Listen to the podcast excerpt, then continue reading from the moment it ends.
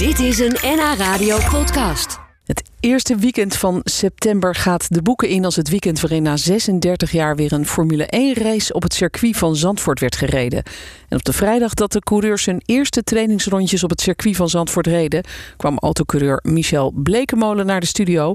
Hij weet hoe het voelt om de Tarzanbocht in te gaan, want hij reed zelf ook op Zandvoort. Nu niet meer trouwens. Nee, dat eh, gaat eh, me niet meer lukken. Dat is te zwaar.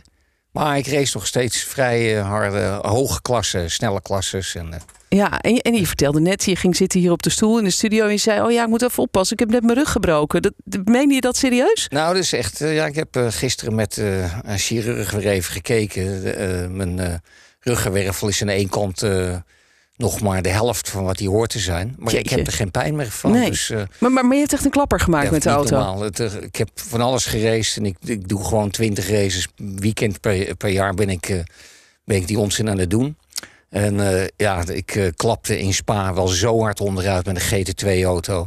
Dat het was echt mijn hardste kanaal ooit. Jeetje. Ik dacht echt, eh, ga ik niet overleven. Jee, wat heftig joh. Ja. Ja, ik ben nog wel zelf uit die auto gekropen na twee minuten. Want ze stonden allemaal te kijken hoe moet je eruit komen. Want er is een gaatje van, eh, van 30 bij, eh, bij 50 waar je eruit moet. Nou, dat, ja, dat is me wel gelukt met een beetje hulp.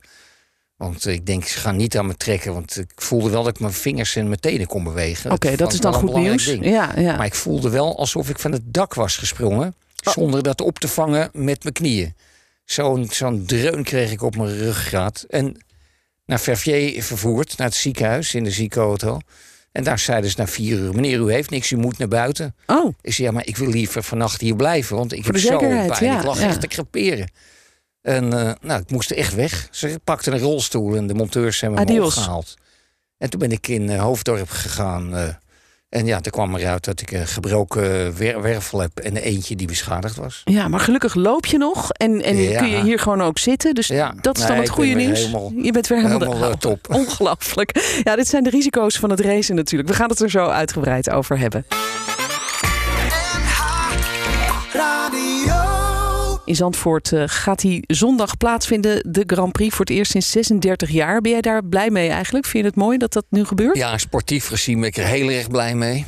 Zakelijk eh, is het wat anders, want wij huren steeds het circuit. En ja, met alle corona's en Ja, ombouwen... want jij hebt een, een, een bedrijf ook, hè, met de ja, wij karting. en- vermaken per dag tussen de 200 en 300 mensen. We hebben daar eh, 120 auto's staan, allerlei Ferraris, Lamborghinis. En daar rijden de mensen in. En daar hebben we het altijd druk mee. Dus daarvoor hebben we de Grand Prix niet nodig. eh, om het eh, makkelijk te zeggen. Maar eh, ik vind het natuurlijk fantastisch dat het er is. Want het is... Je herkent het circuit niet meer terug. Er staan gewoon complete flatgebouwen. Hoe ze die zo kunnen Ja. bouwen, weet ik ook niet. Maar enorm mooi en indrukwekkend. Ja, en heel anders denk ik dan de Heel tijd anders. dat jij daar reed. eh, in de jaren 70 heb jij eh, op Zandvoort gereden. Ja. Wat, wat is het grootste verschil, denk je? Nou, dat er nu allemaal tribunes eh, tijdelijk gebouwd zijn. Maar het lijken wel permanent. Dus zo mooi ziet het eruit. En dat was toen, stonden er een paar tijdelijke tribunes. Maar, en de hoofdtribune. Maar eh, ja, niet te vergelijken met eh, hoe ik daar eh, reed. Toen kwamen er overigens ook wel gewoon 80.000 mensen. Oh ja. Zonder verkeersregelingen regelingen of Ja? wat dan ook. Ja. Hoe kwamen die dan? Allemaal op de fiets? Auto's, fiets, trein. Dus dat ging eigenlijk best wel goed. Oh, wat grappig. En, en hoe was toen de stemming en, en het sfeertje? Ja, ook wel leuk hoor. Ik moet zeggen, je bent dan even, als je dat in Nederland doet, dan ben je wel even de held. Niet zoals Max de held is, want Max is een nieuwe kruif.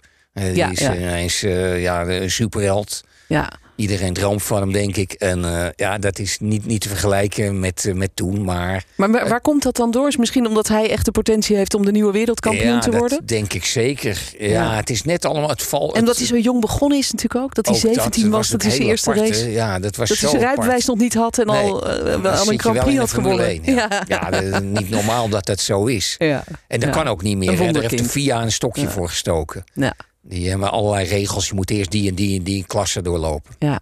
ja, eigenlijk ook wel weer jammer, denk je. Want het is natuurlijk wel iets heel magisch als een, iemand zo jong zo goed Ja. is.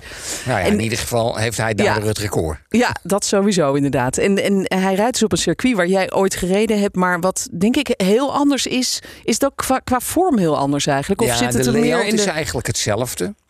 Alleen er zijn wat bochten zijn wat schuiner gemaakt, om het uh, makkelijk ja, te zeggen. Die kombochten heet dat toch? Daar ga je een beetje dat. de hoogte in. Uh, en ik ben benieuwd, want ik heb net de laatste 10 minuten van de training gezien. Ik weet niet hoe ze de lijnen nemen. Want je kunt het allemaal op verschillende manieren nemen, die bochten.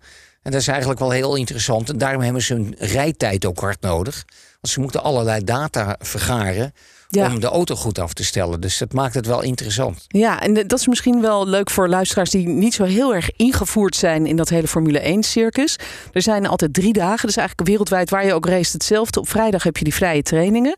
Dat is echt bedoeld om die data te verzamelen. Van hoe moet ik die bocht nemen, hoe moet ik eruit komen. Ja, ja. En dan heb je op zaterdag de kwalificatie. En dan ga je racen van ja, wat wordt je startpositie eigenlijk.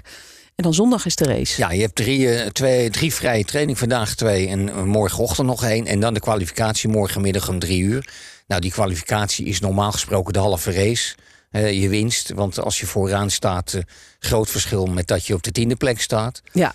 En uh, dat is eigenlijk een, eh, een raamwerk wat al sinds 50 eh, jaar zo is. Toen ik race was het ook was het ook zo. Ja. ja, ja. En, en ik begrijp dat dit circuit heel bochtig, uh, extreem bochtig is ten opzichte van sommige andere circuits. Ja, het en is eigenlijk een beetje kort. Het is eigenlijk een beetje, ik zou er bijna tussen haakjes te voorzetten. Te kort door de bocht. Uh, dat zeker.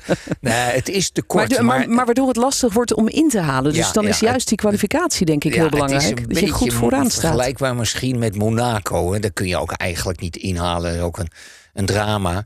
Uh, en hier heb je ook wel een beetje hetzelfde. Maar we moeten het allemaal nog ervaren. Want uh, we zijn nog niet zo ver. En wie weet valt het mee. En slecht en moeilijk inhalen kan ook heel leuk zijn. Ja. Want ja, als de coureurs het wel gaan proberen. Het ja. duurt rondes. En dan kun je kijken of het eindelijk een keer gaat lukken. Dus, ja, ja. ja, sowieso leuk om te zien natuurlijk. Ja. Maar niet voor iedereen. Er zijn ook mensen die er helemaal niks mee hebben. Die de lol er niet van snappen. Kun jij eens proberen uit te leggen aan mensen die er nog niet zo'n gevoel bij hebben. Van nou, als je nou gaat kijken dit weekend. Wat, wat is er nou zo machtig mooi aan? Ja, dat is toch de, de competitie en de, de hype die eromheen is natuurlijk. Maar... Uh, ja, het is een, een heel mooi amusementsding. En de mensen die het niet leuk vinden, zijn misschien een beetje hele groene mensen. Waarvan ik dan zeg, ja luister eens, als je naar de bioscoop gaat, kost ook energie. En hier kijken 90 miljoen mensen naar straks. Er ja, zitten wereldwijd. Uh, ja. dit weekend uh, meer dan 200.000 mensen opgeteld over drie dagen mm, op de tribunes te kijken. Dus die luchtvervuiling van die twintig auto's die daar rondrijden, dat is natuurlijk nihil ja. vergeleken bij die meneer die heel groen is die naar de Efteling gaat. Ja, dus die, die rechtszaken, dat, dat heb jij met wat uh, zo gevoeld van ja, moi, niet, ja, uh, we moeten niet... natuurlijk ook wel kunnen leven. Hè? Want uh, zonder leven is het natuurlijk niet leuk. We moeten ook dingen kunnen doen. Dus ik denk dat je een beetje moet schipperen. Allemaal, allebei, allebei de kanten. En Zo zorgen het dat het allemaal kan. Ja, precies. Nou, die race gaat in elk geval door. En met publiek. Uh, de, de, de sfeer is denk ik heel bijzonder. Kun je eens beschrijven hoe dat is als je. Ja, het is niet te geloven hoe dat zit. Ik rijd door Zandvoort en dan zie je al die mensen die hun straten zijn afgezet en, en er eigenlijk al last van hebben. Maar daar zie je allemaal vlaggen hangen en ze verkopen en, uh, koffie en koek. Ja, Heel slim. Ja, dat hoorde ik net ook. Dat zag ik ook eigenlijk. En dan zie je ja. Hup Max op de, op de gevel staan. Dus ja, ook die Zandvoorters die genieten daarvan. Dus het is een, een, een vreselijke happening. Want die mensen kunnen vaak ook niet heen. Ja. Maar die vinden dat toch mooi. Al die drukte en alles ja. eromheen. Ik hoorde een man uh, vertellen dat, dat dat geluid ook van die, van, die, van die motoren. Dat gebrul van die motoren. Dat dat voor veel Zandvoorters juist een heel fijn gevoel ja, geeft. Van dit, dat je... is van ons. Ja, dat klopt. Ja, ik, ik, ik haat geluid. Want ik ga heel vaak als ik race ga ik weg als ik uh, even een paar uurtjes niet hoef te rijden. Echt waar? Ik vind het verschrikkelijk. Echt? Vroeger was het nog dubbel dat geluid. En het is eigenlijk nu nog redelijk. Oh, ja. Want we hebben ook de Porsche Cup uh, rijden dit weekend. En die maken bijna of zo niet meer lawaai dan de Dan een Formule 1-wagen? Ja. Wauw. Dus ja, dat komt Ja. allemaal tegenwoordig technisch door de turbo's. De turbo's remmen heel erg het geluid. Ja, ja. Dus dat valt nog mee. Maar dat geluid in elk geval eh, associëren heel veel mensen in Zandvoort en de omgeving met, met, met feest, fijn. Dit is voor ons ja, ja. een vrolijk Ja, het schijnt mooi te zijn. Ik, eh, ja, ja, ik kan jij het nooit zo waarderen. Maar Nee. geen geluid is ook niet hoor. Dat Nee. is ook niet het ding. Nee, dus die, Dus als, er het, wel bij. als het helemaal elektrisch wordt, dan eh, Ja, ja, dat heb ik gezien. Dat, eh, dat ziet er niet zo leuk uit meteen. Nee. Hey, en tot slot nog even. zondag is dus de, de race. Hebben we vandaag de training, morgen de kwalificatie. Zondag is dan echt de race. Dat begint om drie uur. Hoe, hoe schat jij de kansen in voor onze Max? Want iedereen in Nederland hoopt natuurlijk dat Max kampioen wordt. Dat begrijp je. Ja, Na ik- kampioen, dat hij de wedstrijd wint. En dat hij dan weer even voor staat in het klassement. Ik schat hem eh eh 90% kans. En eh, we hebben vorige week gezien dat hij in de training ook snelste was. En eh, dat was op een baan eh, waar, je, waar je nog dubieus zou kunnen zijn of hij genoeg eh, speed in zijn auto heeft. Maar op deze baan, als hij sowieso dezelfde kracht erin heeft dan eh, zijn eh, grote rivaal Hamilton, dan eh, is hij sneller. Max die doet gewoon zijn mes tussen zijn tanden. En Ja, ja, die doet net even wat anders. ja. Ken jij hem eigenlijk? Heb je wel eens Ja, eh, contact gehad met hem? Zijn vader eh, heeft ook met, eh, met mijn zoon gereisd, Jeroen. Ze hebben samen Le Mans gewonnen. Dus ik was er wel eens bij. En dan eh, zag ik Max als klein jongetje, die was er wel eens bij. Ja. altijd op een spelcomputer. Oh ja, ja, ja, ja. Zo heeft hij het een beetje geleerd, hè? Karten en op de spelcomputer. Ja, dat karten is natuurlijk de beste eh, leerschool. Dat zie je steeds. Al die mensen komen uit de kartwereld. Ja. Wat denk je nou dat hij heeft dat, dat, dat heel veel andere racers niet hebben, waardoor hij zo goed is? Is het ja, die Eh. achtergrond? Of is het, ik, ik heb het idee als je hem ziet vlak voor die race, die ogen die, die krijgen iets. Ja, Iets- dat is de balans. De balans in je lijf. Eh, ik, eh, ik heb wel eens mensen in ons eigen raceteam. Dan gooi ik zo heel stiekem even een glas van de tafel. En dan, eh, als die het opvangt, dan weet je, dan heeft hij in ieder geval reactievermogen. Ja, ja. Ik doe dit altijd, zeg ik dan ook heel tegen mijn zoon, let op, ik ga dat even doen. trucje, het oude trucje. En ja, je hebt ook eh, Ja. van die slemielen niet zo bedoeld, maar die laten het dan vallen. Dus dat wordt nooit een eh, wereldkampioen. Nee, oh, wat een En ja, Max heeft, heeft die balans. Waar, waar je het goed aan kunt zien, mensen die heel goed kunnen skiën, dat heeft veel overeenkomsten, Oh ja. kunnen ook vaak goed racen. Ja, dan moet je heel snel je lichaam om kunnen gooien Ja, eigenlijk. En je moet Ja. niet heel dom zijn. Nou, dat, geloof eh, ik ook. merk ik ook wel. Want ik zie toch alle mensen die wat bereikt hebben in de sport, die hebben ook maatschappelijk wel het goed. Dus eh, daar kun je ook aan zien dat het toch wel, eh, wel werkt. Ik dank je dat je hier was. Jij gaat zo weer terug. ik wens je heel veel plezier. Een mooi raceweekend. Oké, dankjewel. Dit was een NH Radio podcast. Voor meer, ga naar nhradio.nl. Radio.